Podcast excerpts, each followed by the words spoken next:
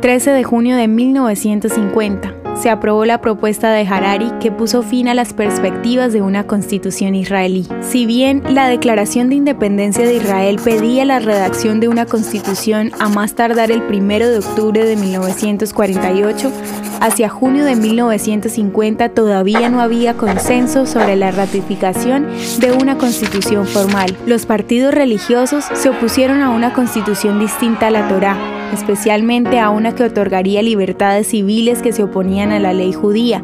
Por ejemplo, la libertad de expresión tiene diferentes aspectos en la ley judía comparada con el punto de vista de un derecho civil como el que es garantizado por la mayoría de las democracias.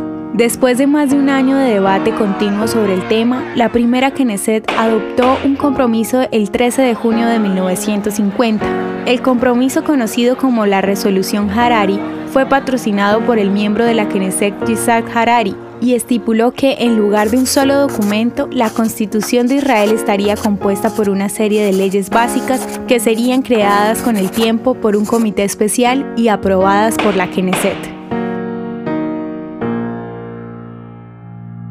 ¿Te gustaría recibir estos audios en tu WhatsApp? Compartimos nuevos episodios todos los días. Suscríbete sin costo alguno ingresando a www.hoyenlahistoriadeisrael.com. Hacerlo es muy fácil.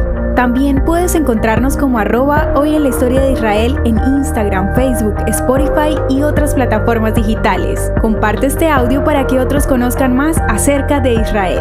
Este proyecto es realizado por Philos Project. El contenido original de hoy en la historia de Israel fue provisto por el Centro para la Educación sobre Israel.